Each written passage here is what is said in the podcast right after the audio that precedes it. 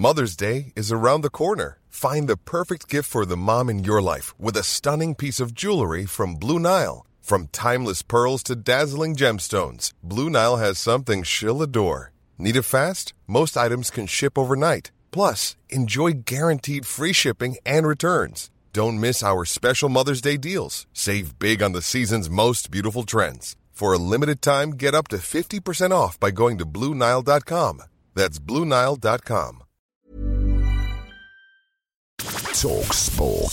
Hey, this is the Talksport hit. I'm Fern Bosch. And I'm John Jackson, and it was a good start for Rangers in the Champions League last night. Rangers 1, Liverpool nil. Rangers finally get their first Champions League goal. Didn't end so well though. It's finished Rangers 1, Liverpool 7. Liverpool recovered from another poor start. They then silenced a deafening Ibrox crowd with a first half equaliser from Roberto Firmino and then six sizzling second half strikes. Three of those sizzlers were scored by Mo Salah, who only came on after 70 minutes, but still managed to score the fastest ever hat trick in the Champions League. Six minutes and 12 seconds. After a tricky start to the season, it sounds like Jurgen Klopp might have a bit of a sore head today. We usually drink a beer after away games. Uh, it's that long ago that I drank a beer. We'll be probably drunk after the one. So um, yes, it changed the mood completely, and um, that's good. But we all know who we are welcoming on, on, on Sunday. It's Manchester City, by the way. Probably lucky he had just the one drink. Tottenham also came from behind, but it was a little bit more nervy towards the end as it eventually ended 3 2 against Eintracht Frankfurt. Harry Kane scored one penalty, missed another, and his best mate had a good night too. On the volley,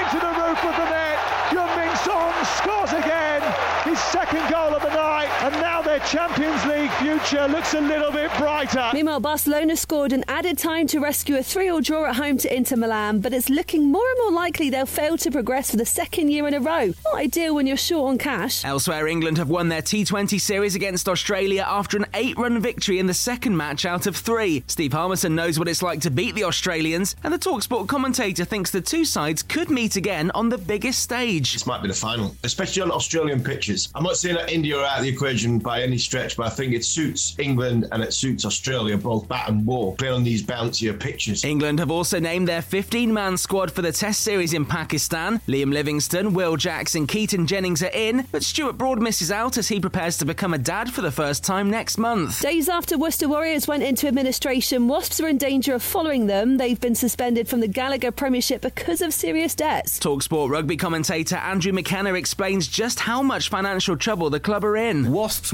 when they moved to Coventry from West London, took out a bond to help them finance the deal. They were due to pay that back this summer, but they've not been able to refinance it due to the financial implications of the world at the moment. So they owe £35 million on that and a large chunk of money as well to HMRC. We turn our attention to the Europa League tonight with both Manchester United and Arsenal in action against teams they should really have no trouble against. We'll bring you live commentary of Arsenal's match at Bodo Glimt. That game is live on Talksport 2 from 5.30 this evening and we'll also keep you across the scores in the Europa Conference League with both Hearts and West Ham in action. The easiest place to listen is on the Talksport mobile app or just ask your smart speaker to play Talksport 2. Talk Sport.